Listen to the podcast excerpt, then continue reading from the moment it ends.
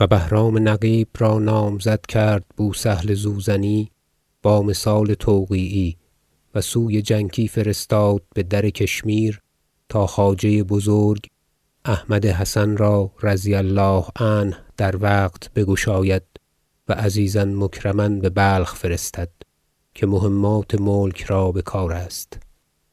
و جنکی با وی بیاید تا حق وی را بگزارده آید. بر آنکه این خواجه را امید نیکو کرد و خدمت نمود و چون سلطان ماضی گذشته شد او را از دشمنانش نگاه داشت. و بهرام را ازیرا بر ایشان فرستاده آمد که بوسهل بروزگار گذشته تنگ حال بود و خدمت و تأدیب فرزندان خواجه کرده بود و از وی بسیار نیکوییها دیده. خواست که درین حال مکافاتی کند. و دشمنان خواجه چون ازین حال خبر یافتند نیک بترسیدند. و بیارم این قصه که خواجه ببلخ بچه تاریخ و بچه جمله آمد و وزارت بدو داده شد. و استادم خواجه بونصر مشکان سخت ترسان میبود و بدیوان رسالت نمی نشست و طاهر میبود بدیوان و کار بر وی می‌رفت. چون یک هفته بگذشت سلطان مسعود رحمه الله وی را بخواند و بنشاند و بسیار بنواخت و گفت چرا بدیوان رسالت نمی نشینی گفت زندگانی خداوند دراز باد. طاهر آنجاست و مردی است سخت کافی و بکار آمده و احوال و عادات خداوند نیک دانسته. و بنده پیر شده است و از کار بمانده و اگر رأی عالی بیند تا بنده بدرگاه میآید و خدمتی می‌کند و بدعا مشغول می‌باشد. گفت این چه حدیث است؟ من ترا شناسم و طاهر را نشناسم.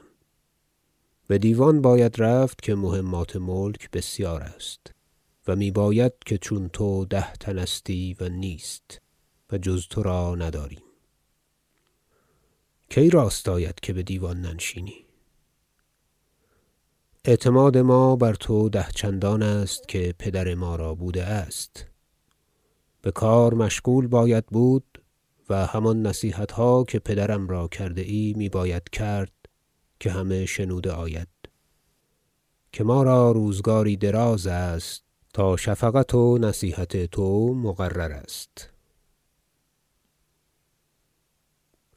وی رسم خدمت بجای آورد و با اعزاز و اکرام تمام وی را بدیوان رسالت فرستاد و سخت عزیز شد و بخلوتها و تدبیرها خواندن گرفت و بوسهل زوزنی کمان قصد و عصبیت بزه کرد و هیچ بد گفتن بجایگاه نیفتاد تا بدان جایگاه که گفت از بونصر سیصد هزار دینار بتوان استد سلطان گفت بونصر را این زر بسیار نیست و از کجا استد و اگر هستی کفایت او ما را به ازین مال؟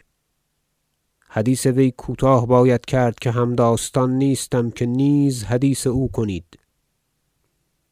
و بابو العلاء طبیب بگفت و از بوسهل شکایت کرد که در باب بونصر چنین گفت و ما چنین جواب دادیم.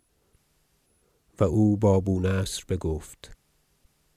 و از خواجه بونصر شنودم گفت مرا درین هفته یک روز سلطان بخواند و خالی کرد و گفت این کارها یکرویه شد بحمد الله و منه. و رأی بر آن قرار می‌گیرد که بدین زودی سوی غزنین نرویم و از اینجا سوی بلخ کشیم. و خوارزمشاه را که اینجاست و همیشه از وی راستی دیده ایم و درین روزگار بسیار غنیمت است از حد گذشته بنوازیم و بخوبی بازگردانیم. و با خانیان مکاتبت کنیم و ازین حالها با ایشان سخن گوییم. تا آنگاه که رسولان فرستاده آید و عهدها تازه کرده شود. و بهارگاه سوی غزنین برویم. تو درین باب چه گویی؟ گفتم هر چه خداوند اندیشیده است عین صواب است و جز این که می‌گوید نشاید کرد. گفت به ازین می‌خواهم. بی حشمت نصیحت باید کرد و عیب این کارها بازنمود گفتم زندگانی خداوند دراز باد. دارم نصیحتی چند اما اندیشیدم که دشوار آید که سخن تلخ باشد.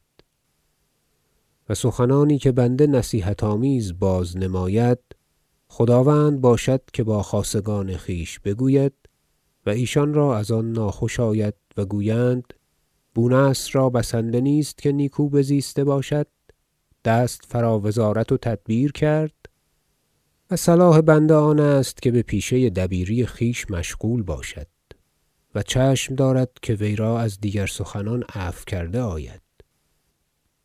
گفت البته همداستان نباشم و کس را زهره نیست که درین ابواب با من سخن گوید چه محل هر کس پیداست. گفتم زندگانی خداوند دراز باد. چون فرمان عالی برین جمله است نکته یی دو سه بازنماید و در بازنمودن آن حق نعمت این خاندان بزرگ را گزارده باشد. خداوند را بباید دانست که امیر ماضی مردی بود که وی را در جهان نظیر نبود بهمه بابها. و روزگار او عروسی آراسته را مانست. و روزگار یافت و کارها را نیکو تأمل کرد و درون و بیرون آن بدانست. و راهی گرفت و راه راست نهاد و آن را بگذاشت و برفت.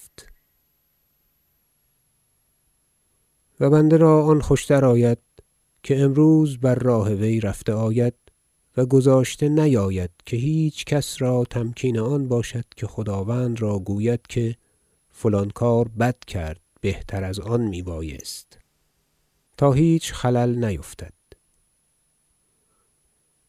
و دیگر که این دو لشکر بزرگ و رایهای مخالف یکرویه و یک سخن گشت.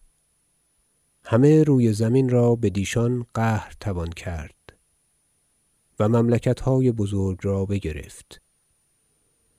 باید که برین جمله بازآیند و بمانند. امروز بنده این مقدار بازنمودم و معظم این است.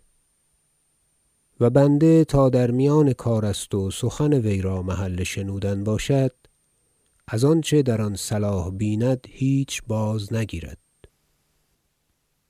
گفت سخت نیکو سخنی گفتی و پذیرفتم که همچنین کرده آید. من دعا کردم و بازگشتم و حقا ثم حقا که دو هفته برنیامد و از هرات رفتن افتاد که آن قاعده ها بگردانیده بودند.